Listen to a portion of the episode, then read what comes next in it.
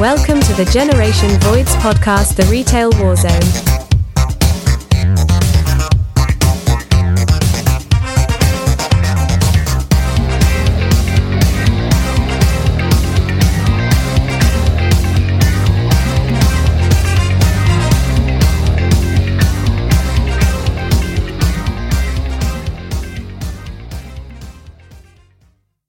without any further ado, our guest this evening, I've known this gentleman since high school. Uh, his name is Chris. In some circles, they know him as Hulk. Show us your guns. Go ahead. Welcome to the gun show, ladies and gentlemen. So, oh. Chris and I have a little bit of history in retail. We worked uh, together at Blockbuster Music, which is no longer in existence. I know a lot of people know about Blockbuster Video, Blockbuster Music was that was something else. Um, we also worked for a red drugstore, um, which is where um, I'll tell you things that you probably shouldn't do after you turn in your notice. And but you know, I, I can tell you something you shouldn't do after turning yeah, too. And and then from there, Chris went to uh, the now defunct um, Eckerd Drugs. So yes. we're going to have a lot of tales from the drug industry. So welcome, Chris. Tell us a little bit about Steve, yourself. I got to, Steve, I got to tell you, man, I've been, you know, listening to the podcast since you started. And many times I've thought to myself, you know, it would be great if these DMs and corporate scumbags that we talk about all the time were listening in. This would be the show that I would really want them to hear you know the the the the DMs, the the RVPs, the corporate guys who make life so miserable for so many human beings. This would be the one I'd want them to kind of drop in on. Yeah, that'd be great. I'd love to have one of them on and let them, you know, tell us how they forgot where they came from and explain why they're assholes to everybody. that'd be great. that'd be a lot of fun. And with the group of people we have that watches, I mean, um, that'd pretty much eat everybody alive. So yeah, I don't think they would survive. no, long. no. The, the, the group of folks that we have, that'd be that'd be that'd be rough. They might want to quit their job after that. Yeah. You know, but yeah, I mean, and that's a large part of of what we try to do is is you know kind of get at them. Um, you know, I'm, I'm, still hoping to have more hourly associates on because I mean they really get the brunt of it. You know, we can talk about good managers and bad managers all day long, but those those folks yeah. are the ones that have to deal with the good managers and the bad managers. So, but I understand. You know, it's a little. Yeah. It's a, it's a, it's sketchy for some people. I mean, they might not want to to you know dip their toe in the pool quite yet until they're like way wrong, you know, and and they're they're ready to go. So, well, you guys are doing good work though. We try.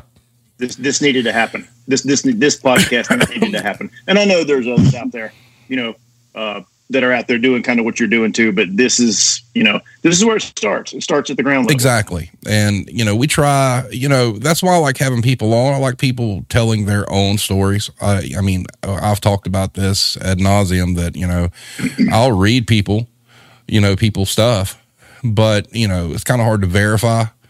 You know, somebody could feed me a line yeah. of shit or whatnot, but you know, if I've got yeah. somebody on telling their own gig, well, hey, if, they lie, that's on them. It's not on me. So, you know, I, I don't want to, I don't want to get, uh, yeah. you know, drugged through on all that. But, you know, it, it's something that, you know, I toyed with the idea of doing something like this about five, six years ago.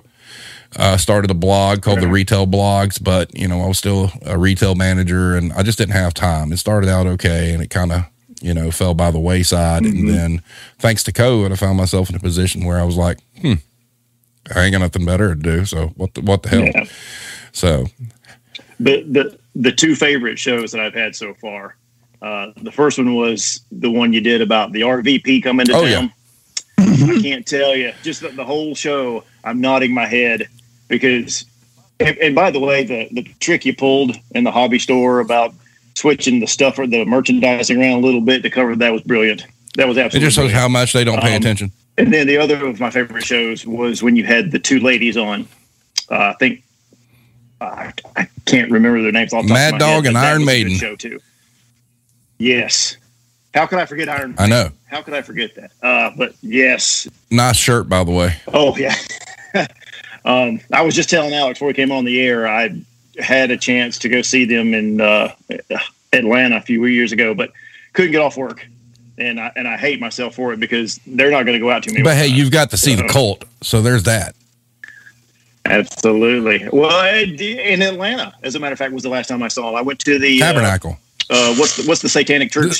yeah, Tabernacle. The uh, conference yes. venue. Yeah. Uh, yeah, you, you, can't see that and not think of that Mickey Rourke movie where, where Robert De Niro was the devil. You can't go in that place. I've, I've seen some great shows there. Uh, I saw Paul Stanley solo there. Yeah. I saw um, him there. Okay. That was awesome. Um, it's a great yeah. venue. So let's talk a little bit first about blockbuster music. So for you guys who don't know, Blockbuster decided, hey, we're going to open up a music store. And here in South Carolina, where it was located, Chris, I don't know if you remember. So we were located on Haywood Road, and mm-hmm. yep. within walking distance was the mall that had a blockbuster music yes. in there as well. And yes. it was like, yes, we were literally 30 feet from our competition and it was yeah us. and and it was it was just insane it was like why why do you even do that uh, we had probably one of, one of the most weaselly district managers i've ever met in my life um, and which I, I, don't know. At the time we were there, um, No Limit Records. You remember Chris? No Limit Records. There was oh, yeah. a new release oh, yeah. every week from Master P's camp. Mm-hmm. And people would just show up, and, yes. and, and, it was all garbage. I mean, it was terrible. And uh, but our prices were higher than everybody else's, uh, and yeah. we sold books. You remember that shit? We had that whole book section in the back. I do. And it was like, do you remember when those guys, the records were coming out as they showed up on WCW television? Do you remember that? And they got into the the, the, the, the pro wrestling thing was going on yeah. at the same time they're releasing all those records. Where where yeah. we got all the soundtracks? Yes. Now yes. the cool thing about working there was the fact that you were working in you know the music business basically, and you could get a hold of like your different reps from like Sony and BMG and all these other different record companies, and you could ask for like free copies.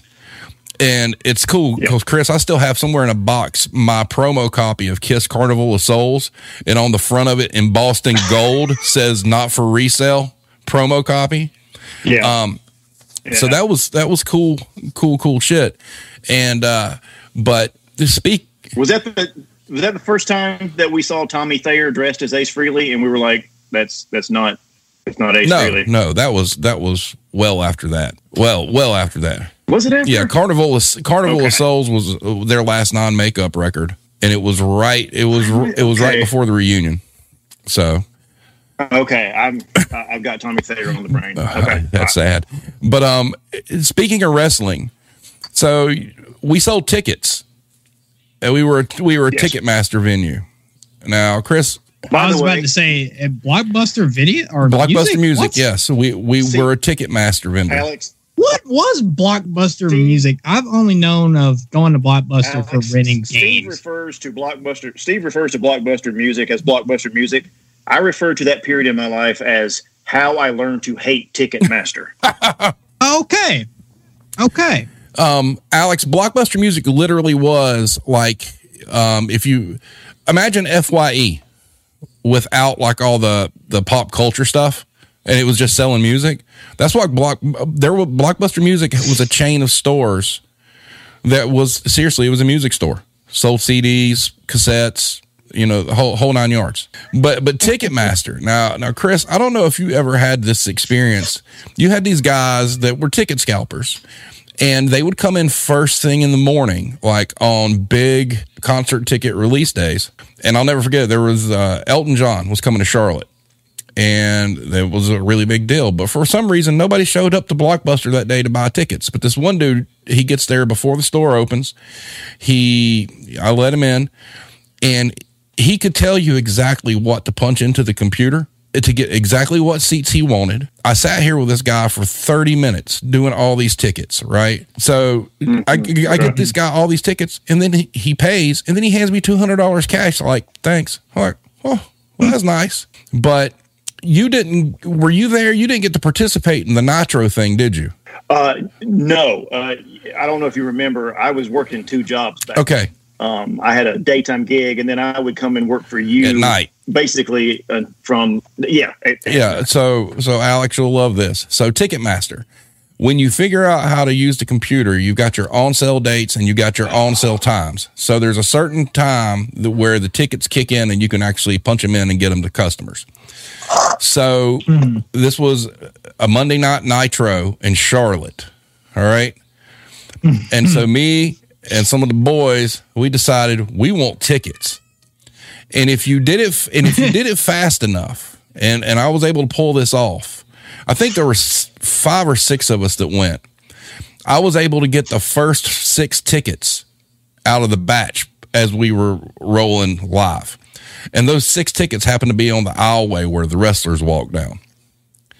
So, so I printed out those tickets, put them over to the side, and then went through and sold to everybody or whatnot. And then after the tickets sale was over and everybody left, you know, we pulled our money to get together and paid for them. But that Nitro was the first Nitro that Bret Hart was on.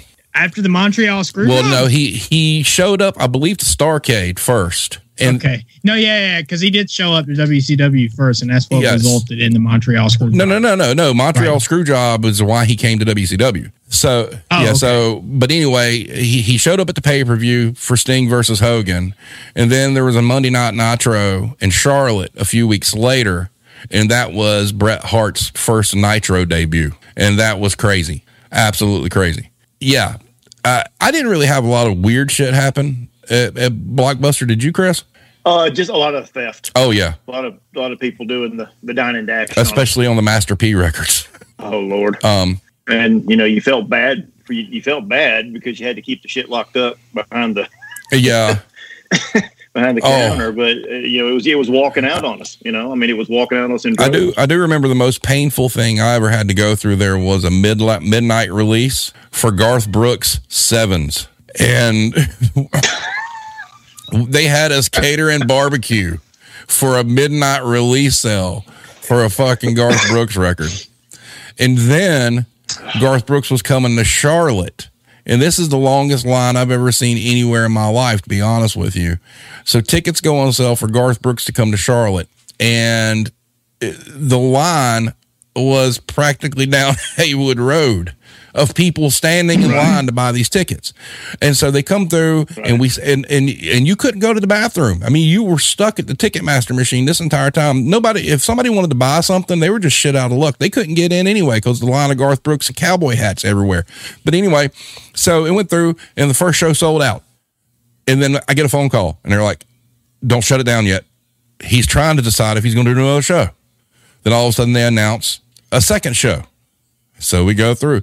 So he wound up announcing three consecutive shows in Charlotte. and so we did this ticket thing.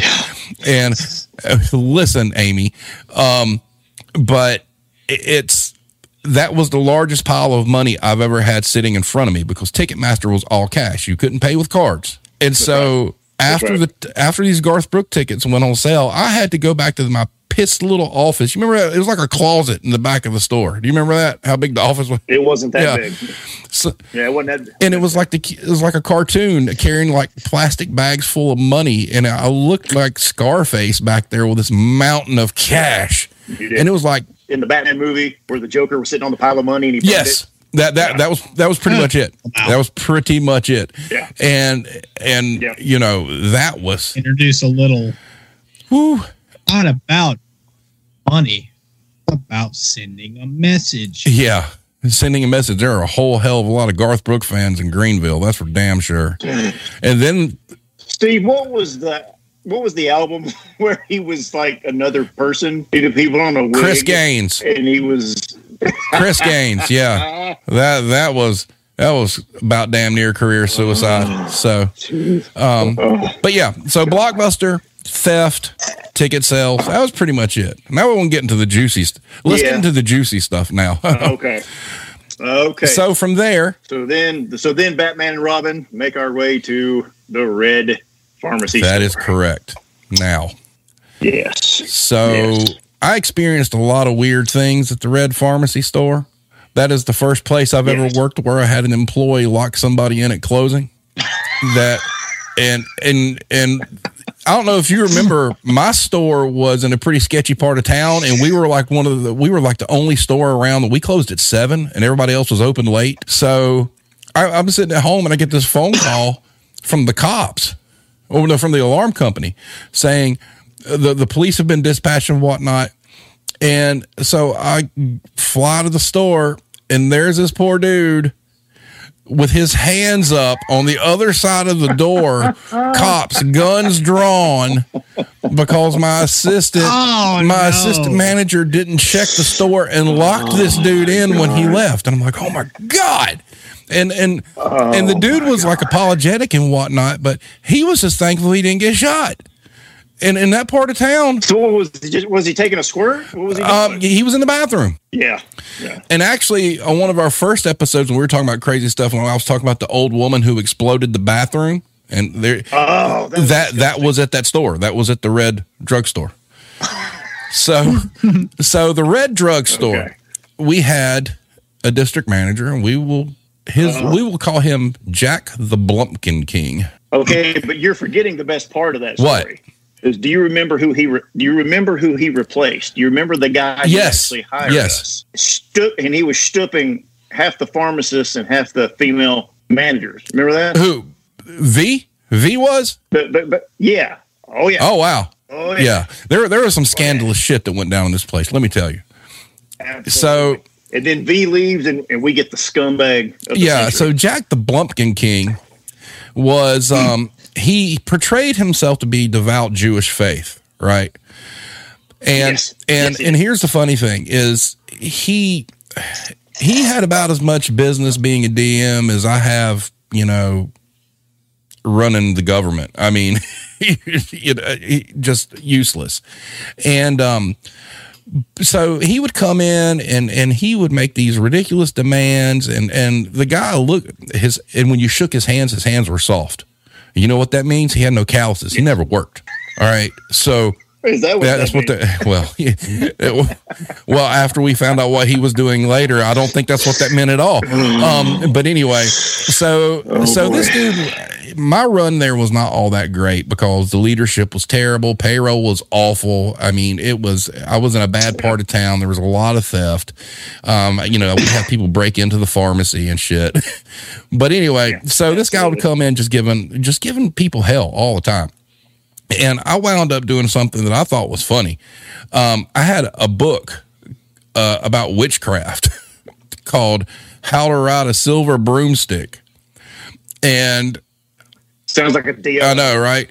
And so I decided to bring it to work, and I I left it sitting on my desk in my office. So every time Was this during your trench coat days? no trench coat hadn't made it yet. That was later. That was after my dark period. But um, it, That'd been a nice visual. he, he would come in and every time he'd come in we'd go to the office or whatnot and he'd look and he'd see that. And, and he'd just turn like white. It was like it was like garlic to a vampire. He was he was just terrified. He's like what is this? I'm like i read it when i'm at lunch. Why would you read something like that? I'm like because i can. It's my lunch break. You know whatever. Yeah, that's definitely wild. yeah. So, um, so that would scare him off. But you know, before I let Chris get into some of his escapades, here here's some life lessons for you folks. I want to talk about and when I turned in my notice and the awful things that I did prior to my exit that I would not advise anybody to do. Oh boy, I can't wait to hear this. So, mind you, I was about 25 years old. So I was like, like I've said, when you're a young manager, you don't exactly think straight and, and, and whatnot. So the first thing I did was we had to order our ad merchandise like four to six weeks out. So you placed an order for all your ad merchandise and you didn't get it for another six weeks. Well, I decided to order enough cases of paper towels and toilet paper that it would have completely flooded and filled the entire back room. Probably. oh, you was ahead of the time. Oh yes, yes, uh, boy. you know that that that that'd be something else. So I did that, and then I decided I had a pretty good staff of people, and they worked pretty hard. And this was one of those rare occasions where you could actually go into a computer system and give them a raise right there on the spot without any permission. So I gave every single employee in that building a dollar an hour raise. no, no reviews, no nothing. Just hit the button and go. Right. And I did all this like right at like the, halfway part of my second week of my notice. So nobody would catch it. Yeah. And then Yeah. finally, the last thing I did, my last day, Alex, I know you're familiar with like scan guns, order guns, you know, Telxons. Mm-hmm. Well, Yeah. I had a little bit of computer programming experience and I knew how to get to the root drive and I erased every single fucking one of them. Rendered them useless, could not be used. Um, Hey, at least you gave the employees a dollar an hour raise. Well, yeah. though. Well, here's the thing. What is Let me tell you happen, how much of an asshole this DM was. All right, so I took over the store. All right, coming out of training, and I mean, I'd only been in the store three or four weeks, and and they had like these different kind of weird things, and so because of how their bonus structure worked at the time, I got the full bonus for the manager that was before me, right? It's just how the red store worked. Sorry, I'll go back and edit that. Um, that's just how it worked. And I'll never forget, I got called to the district manager's office and he sits me down. And, you know, rather than saying, hey, lucky you, you get this, he was just a douche and was like, you don't deserve this. This isn't your money. So don't feel good about getting this. And I'm like, I'm not the one who writes the damn policy. Why are you being a douchebag? He's probably mad because he couldn't pocket it. He's too busy pocketing something else. so, uh, Chris, tell us tell Yes, us about sir. your experience at the Red Store. they started me off as a salaried assistant manager. And I don't know if you remember at the time, there were basically two kinds of assistant managers there. There were salaried assistants who were going to eventually, whose career path was to get a store. Yep. And there was hourly assistants whose career path was to be an hourly assistant. Right. and I came in and he, I went through the training process and he put me the the DM that you're talking about. Uh, there was just an instant dislike. It was an immediate, you know, it, there, there was never an argument. There was never, uh, you know, friction. But he didn't like me. Um, I thought he was weird. So Hmm. I became kind of the traveling salesman. You know, I would go to troubled stores and help out for 3 Mhm. months. And then when that situation was resolved, I'd go to another store for three months. And, you know, all the while I'm kind of, you know, when I'd see him sporadically, hey, you know, uh, any idea for me getting a store? Uh, he was putting me off, you know, tell me what I wanted to hear. Oh, yeah, something's coming up, something's coming up. And kind of unlucky for him, they were coming with Steve. What did it end up being? Was it two dozen stores in six, seven years? I mean, they came Who? strong. Eckerd? No, no, no, Walgreens. y- Walgreens. Walgreens was Yeah. coming, but we didn't know. Yeah. They came in. They came in swinging. Yeah. Okay. So so Walgreens is coming, and there was some friction there between me and the DM um, on some personal issues that I probably shouldn't get into. Damn it. Uh, Damn it. Yeah, I heard that. Because that'd be must see TV. Jesus Christ. Oh. Yeah, Do you, do you want me to say it out loud? Yeah. Really? I mean, I, Yeah. I- yeah. Okay. Okay. I banged his wife. I banged his wife. Okay. That's uh, there you go. Okay. It was a Christmas party. Uh, we, there were Respect. drinks. There were Respect. drinks. Uh, okay. anyway, so there, so there's that. Aside from the play, how you know, aside from the that, how was the play, Mrs. Lincoln? um, so anyway, long story short, Walgreens is coming, but we don't know it. I get a phone call out of the blue one day from the Eckerd DM. Wants to talk to me. I go, I meet him. Super nice guy, straight shooter. Uh, uh, we, he tells me Walgreens is coming. Uh, I need store managers because I've got people leaving for Walgreens. My all my good people are leaving. Uh, I need I need shoes to fill these stores, and so I said, you know, uh, what am I looking at? And he promised me I'd come in as a salaried assistant, uh, and he promised me if I wasn't a complete fuck up and didn't you know throw anything in the ocean, that I would have my own store in a year. And as it turned out, it took six months. So automatically, I'm dealing with a DM who's not a scumbag. That's always a bonus. Uh, yeah, but I can tell you this though about the the red store that we're not going to. The ordering mechanism they had for inventory was light years ahead of what I had just walked into, and I didn't know that. You talk about ordering something and you get it a month later. Eckerd never knew what they had in the stockroom, and they never knew what they had at the warehouse. Just Never. They never got that right. just just to let you know to, to make you feel a little bit better about that we're in the year 2020 2021 the year of our lord and hobby lobby still to this day has order books that department managers have to write their order quantities in and then give them and then give them to a bookkeeper who has to key them in all day long Steve, that, is archaic. yep That, that's cra- that's crazy. That's I don't know what their shrink numbers are, but that's crazy. Yeah, it, it's. I, I don't think they. I still don't think they have an on-hand inventory. Green sheet madness. That is correct. Yeah, Chris, it's green bar printer paper to give you an idea. Yes. it's green bar, Green green green bar yes. printer paper and a green bar binder with four weeks of orders.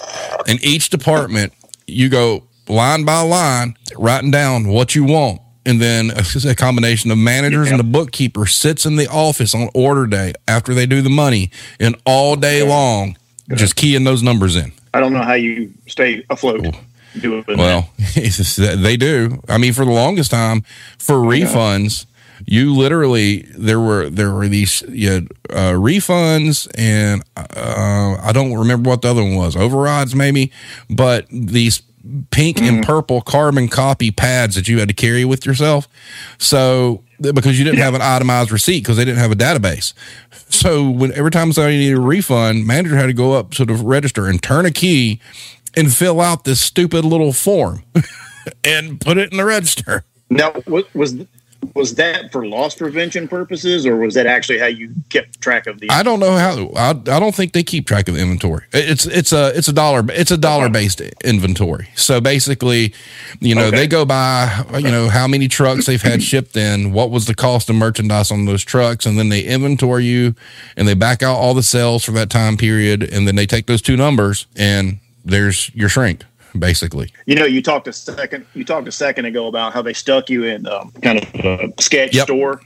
I didn't know until I got my own store that the sketch stores, because the rent, I didn't know that uh, until I got my own store, and I was put in a right, sketch a store, and suddenly I'm. I'm I'm so so you're saying you, you cut out there for a second. So you were profitable is what you were saying. Yeah, even though the store was sketch, like you were talking about earlier. Yeah. Uh, yeah, if you look at that P and L statement, that rent, that's your big one. That's your big one on that. Yeah, and bro, I'm telling you, those sketch stores, if you're in a residential neighborhood, you're making money. Yeah, that's that's kind of believe it or not, that's how Dollar Tree is. I mean, Dollar Tree doesn't, you know, they don't have a lot of profit, you know, as far as you're only making like a quarter on a dollar, but they make it up Yeah. in volume, you know, and when you get in, in areas like that that are kind of sketch where the, the mm-hmm. income's low, those businesses mm-hmm. do better because there's a perception that you get more for your money at a dollar store. You don't Right. which is which is crazy. Hero asked a, a good question. When you were working at the sketch store for Eckerd's, did they set your shrink goal mm-hmm. higher? Yes, yes. Uh, back then, the tobacco products were not behind the counter. Yep. Uh, they were actually on an aisle in the middle of the store. Uh, the you know no one's watching it, so I had black and milds, um, just anything a fourteen year old kid would smoke to look cool walking out of my door uh, every you know every five seconds. oh, not to mention the fact that Nice. pro, prophylactics were never locked up back then either. Who has ever walked into a drug store and bought the 500 count of Advil? And I know people who walk in who steal them, but I don't know anyone who's ever walked in and bought one. It's true, true, and, and you make you make a Yeah. good point because back then when we were doing this, not to date ourselves, there was so much more of a lack of security. You know, condoms, Yeah. um, you know, uh, KY Razor. jelly, razors, cigarettes, all this stuff. It wasn't locked down. Yep. And you go into a Dollar General Yep. in some areas now, and they got little ding doors on just the deodorant because it's it's so bad. And Right. Right. you know, and the irony that all the drugstores up until I mean, really, I think in the past five to eight years, I mean, you're working in a drugstore that's promoting health, and they all sold smokes. Yep. I we mean- did.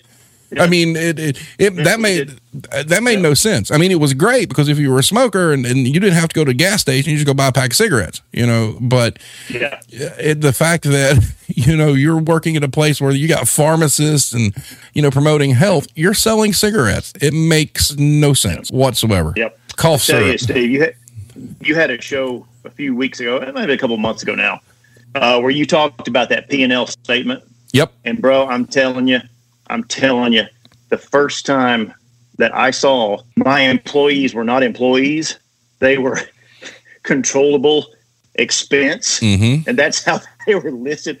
I mean, a little bit of my soul died that day because I had truly gotten in bed with an evil corporation.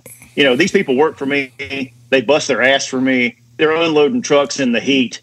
You know, and they're not people. They're controllable expense number. Exactly. And, and and that's the sad part. And and that's that's why I think that there's a lot of Karens and Kyles out there that that you know, they don't really understand how it works. They go into their favorite Yeah. store and nobody's there to wait on them hand and foot and they want to Yeah. yell at somebody. They're yelling Yeah. at the wrong people. I mean, you know, absolutely. look what Best Buy just did. in, yeah. Yep. Yeah. And laid off like thousands of people. And now they're in the news Yeah. complaining they can't get hire anybody.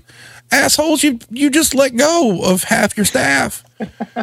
I mean, Yeah. you're you're you're you're mad Yeah. because you can't hire a bunch of part-time people and pay them shit. I mean, come on. Yeah. And and you're right. Well, I- yeah, when I got to uh, when I got to Eckerd and they gave me a store and it was in the you know pretty sketch part of the county. You know, I was lucky. I was surrounded by residential. Really, was that it gave me enough payroll to unload my trucks and run my cash registers.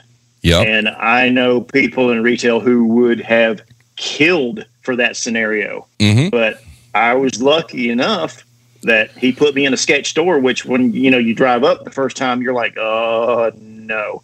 You know, a year later, I'm bonusing Yeah. I mean, because it's, of that P and L statement. Yeah. what part of town were you in at Eckerd's? Uh, okay.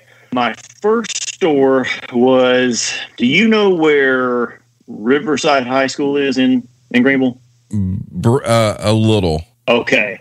I was basically a stone's throw from Riverside High School, and I was surrounded by residential on three sides, and I had the high school a mile down the road. Right. So I was in, you know, gosh, man, you want to make money in pharmacy retail.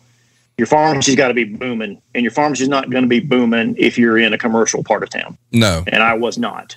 So I was booming, and I, I had no complaints until uh, the DM I told you who hired me, who was who was a straight up guy. Yeah. He went to Walgreens. Oh, wow. We got a new DM. We got a new DM, and he was the worst D, worse than the man we were talking about a minute ago. Worse than him. Wow. wow. He actually is the one who he, he ran me out. I, I lasted five years, um, but I was so burnt out by the time that I left. Steve, it was you know, but it was because of him. I, okay, I'll just just briefly. The, the first thing that this guy did when he came in, he did two things right off the bat. First thing he did was he cut everybody's payroll across the board. Didn't matter if you were high volume store, low volume store. He cut everyone's payroll. Second thing he did was he eliminated all of the salaried assistants Oh, wow. every assistant became hourly, which you know from this business. That's like taking a billboard up off the interstate and saying, Hey, store manager, you're about to live your life in your store. That is correct. And a lot of businesses are moving towards that right now. Well, they did it back then. And bro, I'm telling you, it killed morale. It absolutely, I mean, across the district.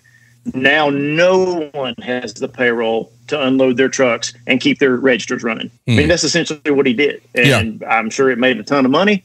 I don't know if it's as nice as the uh, Sears office in Chicago, but it made somebody some money. Oh yeah. Uh, Irish Connection asks, what was worse, big box or red pharma? Were the customers slash managers much different? Mm. Um, you know, in my experience, it really isn't about the business. To be honest with you, it's about the leadership that's in place. You know, you could work at you know a dollar store and have great leadership, and it be a decent job. customers are going to be bad all the way across the board. I would say in the pharmacy business, you get much more heated complaints from people, and some of them are valid because you're dealing with them dealing with pharmacists who are tasked with providing them a health service and in essence are responsible for the well-being of their patients that are there you know getting stuff and this is another thing too you want to talk about people not having a life and not working yeah i mean no work-life balance back then our pharmacists Chris, you remember this. They would work open to close every single day. They would get 30 minutes for lunch. They weren't allowed to leave the building. And yeah, they made good money, but there were yeah. several that if you talk to them and you figure out how many hours they were working, they weren't making much more than your hourly assistant yeah. managers because they were literally there 14 hours a day and they were there sick. See, the, the biggest blow ups that I ever had, ever with customers, would be on the snow days when the store had to be open, but the pharmacist didn't come. Yep. So the people within walking distance wanted their medicine. Yeah, because that that was uh, with, with with the red store. You know what I learned was you know sure there's a pharmacy there, but those are two different divisions. The pay the payroll yeah. for the store itself is separate than the payroll for yeah. the yeah. pharmacy. The pharmacy right. had a totally district, right. different district manager than the stores did. Yes and they yep. operated under a whole different set of rules. Uh, Chris is 100% correct. Yep. If the weather was bad, they didn't have to come. Or holidays. Right. There were holidays where the store was yep. open, but the pharmacies were closed. And it would cause chaos because there was no communication and people didn't understand, you know, what they were working and what they weren't. And, you know, Hero asked, Do you get customers complaining about prices of a prescription? I will say, you got to remember, this is like, for me, not I gauge everything in around 1996 because I know that's when the Kiss reunion happened. So this was 94, mm-hmm. 95, 96, 97 range. Okay. Things were different back then. Um, it wasn't a runaway freight train of let's raise the prices on everything. It, it really wasn't. It, it was a different economic state back then. Whereas now, yeah. You know, back back then, yeah, they would just if you told them what the price was, they just took it and went on. Now it's like they they want to haggle yeah. you over everything. But back then, there there were yeah. much less yeah. arguments about price versus i mean and this is scary the amount of times you'd have customers come up and you find out that you've got a pharmacist that's worked you know four days in a row, open to close, can barely stand, mm-hmm. and they fucked up and they put the wrong mm-hmm. pill in somebody's bottle. Yes. I mean, that happens. Yeah, it does. Absolutely. And you know, it's finally. I don't. Remember, it's it's been a while, but they finally started regulating and making sure pharmacists had coverage and they were yeah. able to take breaks. And that's why you see a lot of pharmacists leave or back then leave places like that go to work for grocery store pharmacies because the grocery store pharmacies were yeah. treating their pharmacists better. They were absolutely, uh, you know, and and they were getting some sort of work life balance. But man, my pharmacist for for the red place, man. I mean, we're talking, they're out there trying to give people medicine because they're sick as a dog and they cannot miss work because there's no floating pharmacist available and they're in there sick as a dog and, and have no business being there. Right. I mean, I've had a pharmacist pass out. I mean, it's it's crazy. And yeah. and even though you got two different DMs, neither one of them will take accountability for anything that goes wrong back there. I mean, that's right. It, it, was cool though because they had this big book back there, how all the chemical compounds of everything, how to make it. Literally, these books had like how to make cocaine and heroin and shit in it. like no joke. no joke. They they, they had nice. all, they did. It was crazy. Um, and then you know when the pharmacies when you closed at night they had like this big cage that went around it yeah, you know right. because people right. break in to, to steal the c2s and i always wonder because you know chris i'm sure Eckerd's the same way you'd get into like c2s from couriers yes you, you know they'd come in with a hand truck with some totes and mess and i was like man if somebody like stuck them up or robbed them And man, it's just a street value. I mean, because they're bringing in like bottles of morphine and all sorts of crazy shit. I mean, it was wild. Did I ever tell you about the time I got robbed? No. No. Okay. This is when I was working at the uh, the Red store.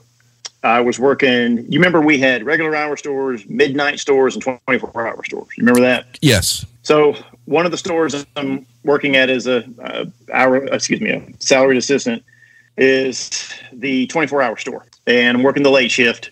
Guy comes in with a shotgun, herds my cashier, me, and the pharmacist back to the pharmacy. And to let us know he meant business, he fired off a round into the ceiling. Yeah, so, yeah. The the uh, you might have heard a sound that was like this. Yeah, that was the air around my butthole when he shot that thing. Yep. Uh, yeah. So anyway, he wanted Klonopin, which I don't know if you know. You know, that's that's a, that's a heavy duty anxiety drug. Yep. Um, so he got all of our Klonopin, took off, and you know they caught him the next day. Uh, so, but the, the the point is, you know, dude, that pharmacy, the chaos can come from that. Well, and you know, I, I, I've knock on wood, I've never been robbed. Ever. I mean, I've been doing this a long time. I, I, Okay. I, I almost got robbed at Blockbuster. Actually, there was a car that was parked out there, and something just felt sketchy about it. It was right around Christmas time, and I called the police, and the police came and they talked to the person, the people in the car. Next thing you know, they were getting cuffed and taken off, and and the cop came to the door and knocked on and says, "You can come on out." And I'm like, "So what the hell is that?" Well, they had guns in the car, and the car was stolen. And so Okay. off to jail they went. And the cop was like, "Be glad you called." And that's really all he said, but that was enough. But that's the closest I've ever came. I've had friends that you know in the the dollar mm-hmm. dollar store business. Too. I've got one who's been robbed, and you know at gunpoint had a gun put in her up next to her head, and then they had an incident where they had somebody go crazy in the store not too long ago and was stabbing people with pins and all. I mean, there's some crazy people out there, but where you're really screwed is fun fact. The store managers don't have the keys to the pharmacy cage. It, They don't. yeah. And so if the pharmacy closes an hour before you do, and some Or never opens for the right, bad weather. and somebody Yeah. comes in packing heat and they want every bit of Xanax is back there, you can't get in. And you're dealing with an addict who's really pissed off, and you got a good chance of becoming target practice. Yep. That's and fidgety. yeah, and and that's how scary it is. You know, because Yep. back there behind that cage, a lot of the thieves you have come in, that's what they want. You know, they want to hop that counter and just, you know, pack a basket full of every C2 they can find and either, you know, OD on it or sell it on the street. And those stores really put their managers in a really compromising position because in some cases you were a sitting duck because you couldn't, even if, if you wanted to. I mean, you got somebody there putting a gun to your head saying, I need in the pharmacy. You can't get them in. Uh, Iron Maiden says, How different is it now that they have a quick clinic in the building? Is the store manager still responsible for issues that come up? I, you know, I don't know. I don't know anybody that's still in the drugstore Yeah, business. I, I yeah, I, I, I don't know. Everyone I know got out. Um, so I, I, I don't It, know. it, it's now the, that the drugstore business was one of those that you know they they worked their managers into the ground. The hours they expected you to work, and I, I did Eckerd's. Did your trucks come in in totes there? they did. I hate totes. I really. Do you know I still have in my possession a CVS tote? No, I really do. Why do you I, have that? I don't even know how that came to be, but I have one of those totes in my storage unit that I've had for 20 years. I don't I don't even know how I, Steve, can I I, don't tell even you, know how I got it. can, I, can, I, can I tell you a funny Eckerd story? Please do. This was one of the big blow ups that I had with the DM shortly before my exit. Do you remember when you would get on a random truck a huge cardboard box full of, I think it was Mars Brothers, but whatever, the candy Yes. bars you would get? And you didn't order it. It wasn't even close to Halloween. You just got it. Was it a shipper? Uh, no, just, just, just, I mean, you, they, somebody at the warehouse got a deal. So every store got one of these things. Oh wow. You know what I'm talking about? Okay. So what am I going to do with all this? It's just chocolate, and I, I, what am I going to do with this? It's it's planogrammed items, but this is more than I would get in six months. And, and you know what I'm saying? It just it was just a ton. Yeah. And I'm thinking and I'm thinking, and I have just no idea what I'm going to do with it. I hate having perishable stuff in my stock room because it goes out of date and it's just a loss. So that night, I got home and I had a fight with my girlfriend. I don't even remember what it was over, but that kind of got my wheels turning a little bit in my head. So the next morning, I get to work and I've got this idea now. Call my cashier over. I said, I want you to go to the back. I want you to grab every clip strip you can get a hold of. and I clip stripped that son of a bitch every three with candy bars that I did not want. I had chocolate going all up and down that tampon aisle, Steve. It was absolutely you, you. You wouldn't have known it was the tampon aisle. You would have thought it was a chocolate aisle. That's great. Dude, that And sounds. I, lab- I labeled every bit of it. So sixty nine cent candy bars over. There. Steve, I sold that fucker out in a month. Well, dude, no offense to anybody, but you clip stripped them on the tampon aisle. Yes. So my DM comes in for a visit. This is the guy. Me and him, we don't like each other. He's walking the aisle and he sees it. Now this is. I'm just about a week away from being completely sold out at this point. So he's furious. You can't do this. This is sexist. You know, and my, my retort was, well, does anybody else who didn't do this still have a ton of chocolate in their stockroom? Ding, ding, ding. Yeah. Okay. Okay. So the point is, it wasn't his idea. Yep. It was my idea, and I don't.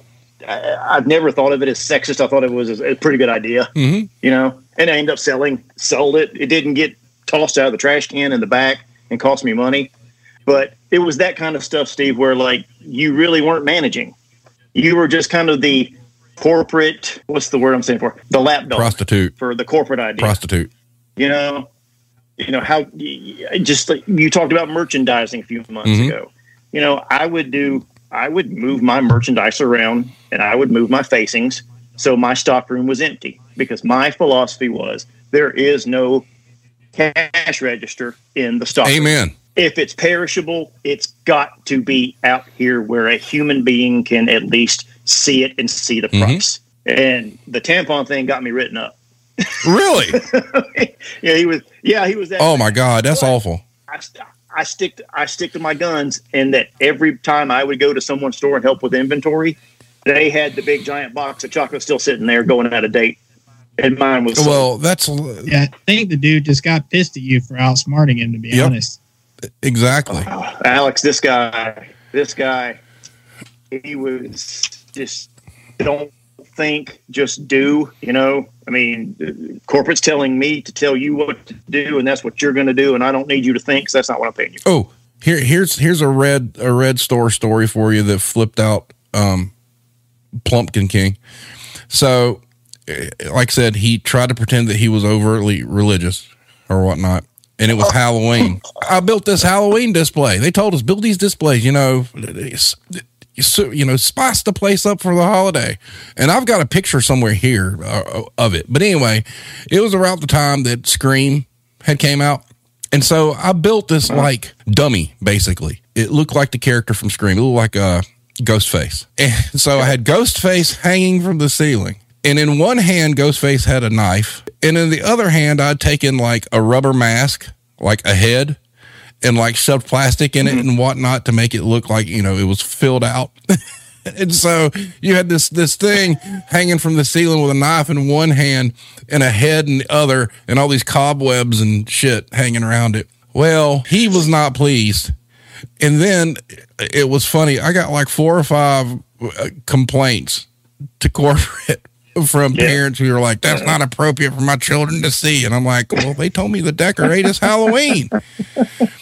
and and old Jack, whew, he was not pleased, and I'll, I'll never forget because uh-huh. he didn't see, you he didn't see it until after the complaints came in. All right, so he come in and he looked at me. He goes, "What is wrong with you?" And I'm like, "I like Halloween." and uh, you know, you know, you fast forward a few years, and I got married on Halloween, so I mean, it's no shocker there. But yeah, I mean, there, there, Yeah. that was that was some Yeah. some lunacy that went on. Now, here's something I wanted to ask you.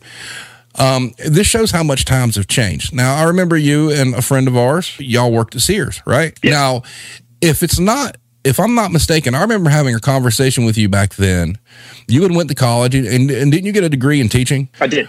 If I'm not mistaken, I think we had a conversation years ago, like around that time, where you guys decided to stay in retail because they were going to pay you more than it was to be a teacher. To be a salaried assistant manager, I was absolutely going to make more money. Yes. Man, now how how times have changed. If you knew then what you knew now. Well, hey, you know, Um, but hey, look, you outlived Sears. Dude, I'm the death knell for these companies. Well, I don't, I don't know. I mean, well, look, well, I'm telling you, like what, when I, I did the episode about going to the Sears corporate office, I mean, you walk in that place, you understand why they went under. It was, it was, oh, dude, it's like it's like Biltmore North, it's, the Biltmore House of the. it, yeah. it, that was insane. And, um, did you ever get to go there? No, I I saw pictures, but I never, Well, never made the journey well, to that, Illinois. that, that No. was when they still had the Sears Tower. After the Hoffman Estates came later after that, but you know, but I would think that because was Eckerd your last retail run? You got out of it completely after this. It was. I was. I would. I was so burned. He, he burned that DM in the corporate. Just it was set up to fail. Steve, I, I, I the thing that ran me off. They moved me to a brand spanking new store. Uh, I was across the street from a super Walmart with no left turn arrow to get into my parking lot. Excuse me. I had no left turn arrow to get my parking lot. I'm in a commercial part of town, across from a super Walmart, and my rent was thirty eight thousand dollars a month. Good Lord. I was dead. I was dead in the water.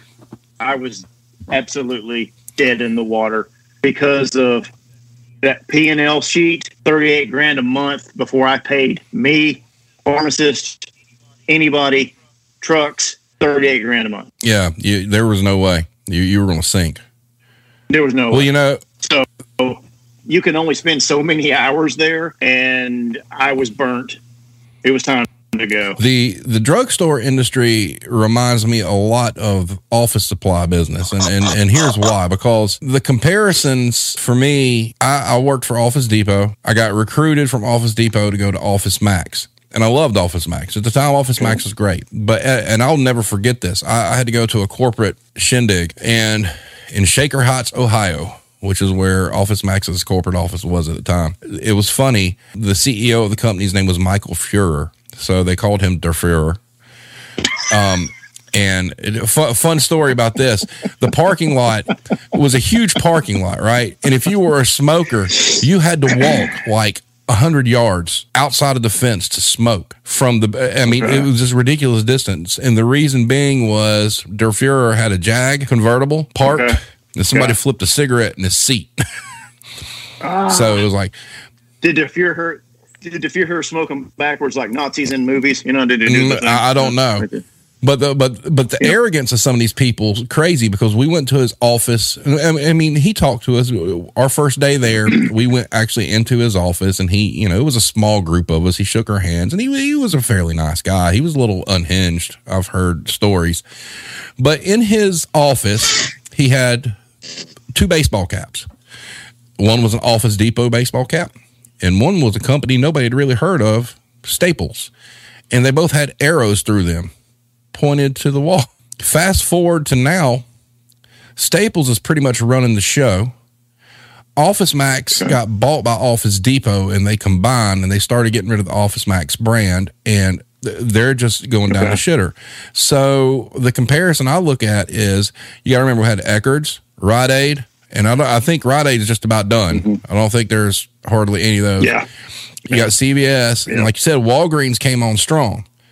It, it's a two horse race right now. It's Walgreens and CVS, and it, it's it Yeah. just shows you uh, the amount of money that goes behind these these companies that they can completely take out an industry and monopolize it. Because I mean, like I said, Staples is pretty much they they rule the roost now in office supplies, and I got it. I really feel like CVS is going to be wind up being the one to run the the drugstore deal. I, I think CVS is, is is so entrenched with the federal government. There, there, there's no way they're going to fail. Walgreens is So how are these? How are these corporate people with their degrees and all this experience that they have running this corporation? Who in the world signs off on a store with thirty eight grand a month due every month in rent. Um, well, eh, dumb ones for one thing, and but there again, that comes from arrogance as well. I mean, it's you know at that point in time they probably thought that oh nobody was going. You, the the best example really is is Kmart and Walmart. Basically, Sam Walton went to Kmart when Kmart was on top of the world and went directly to them and said, "We're coming across the street and we're going to take you out," and did. Mm-hmm. You know, you get you get like, that's probably what happened to Eckerd's. Eckerd's was going great, and, and they didn't think about the competition all that much, and felt like they they you know at that time Eckerd had been around as a name longer than CVS because CVS you know bought out Revco. That's what we were used to here was Revco, and the CVS, you know picked them up. You know, I, I think they just felt like, and and for the most part, Eckerd stores were bigger you know um, any of the big dollar trees you see out there you can thank eckerd for those because those are the buildings that dollar tree goes into or, or these these eckerds that have shut down and i, I think it uh, at the point in time they probably thought oh 38000 yeah it's a little high but we'll we'll, we'll, we'll do okay Eh, they didn't have any foresight you know to to what the industry was going to be. So it's uh it's it's just a shame. And uh, you know i don't miss the drugstore business. Iron maiden says that she hears through the grapevine that walgreens is having distribution issues. Um all the walgreens in her area have almost no merchandise. I would say that that's probably a pretty bad sign but we're not getting the whole truth on supply chain issues and you're seeing a lot of bare stores everywhere. Uh, i'll be honest with you. You go you go into a best buy they're pretty bare. You go into some of these drugstores, they're pretty bare.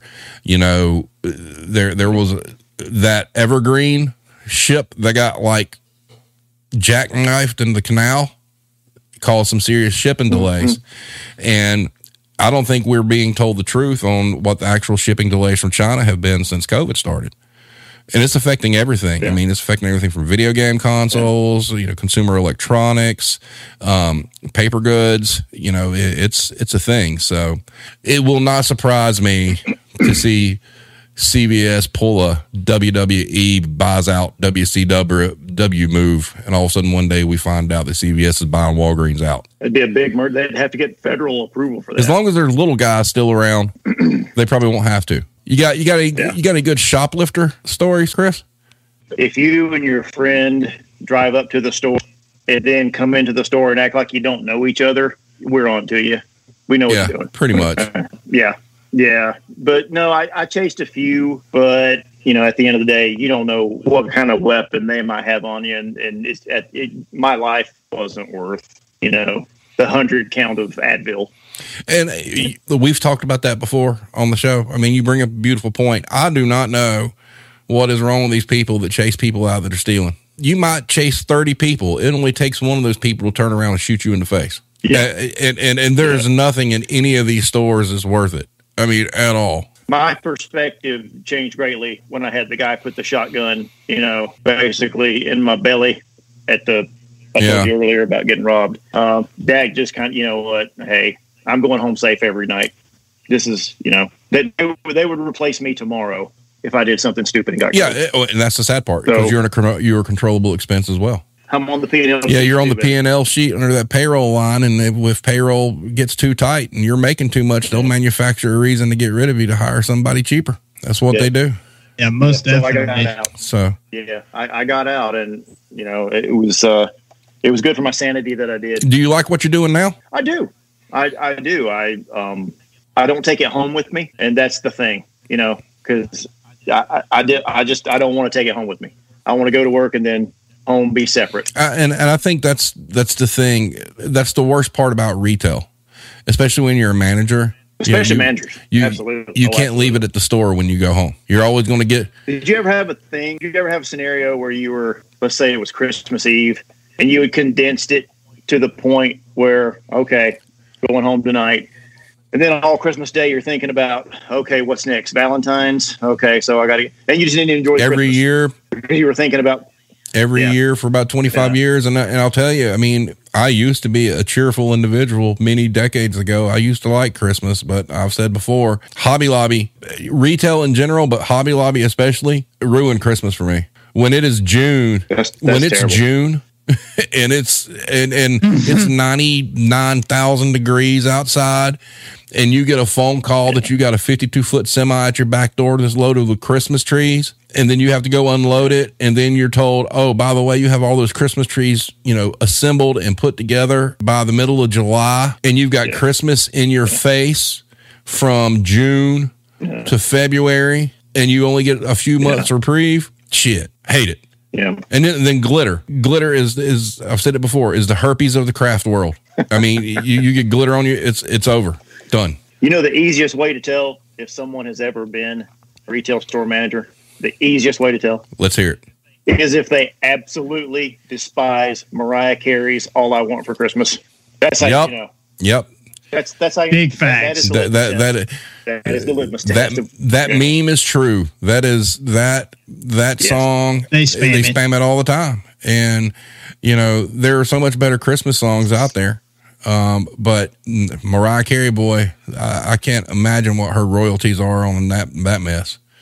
Boys and girls, we're at an hour twelve. Once again, I want to thank Chris for being on. We'll have him on again in the future. Well, thank you Oh. for having me.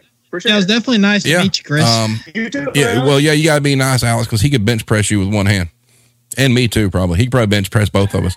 Have a good care. night, everybody, and we'll see you next time. Peace out.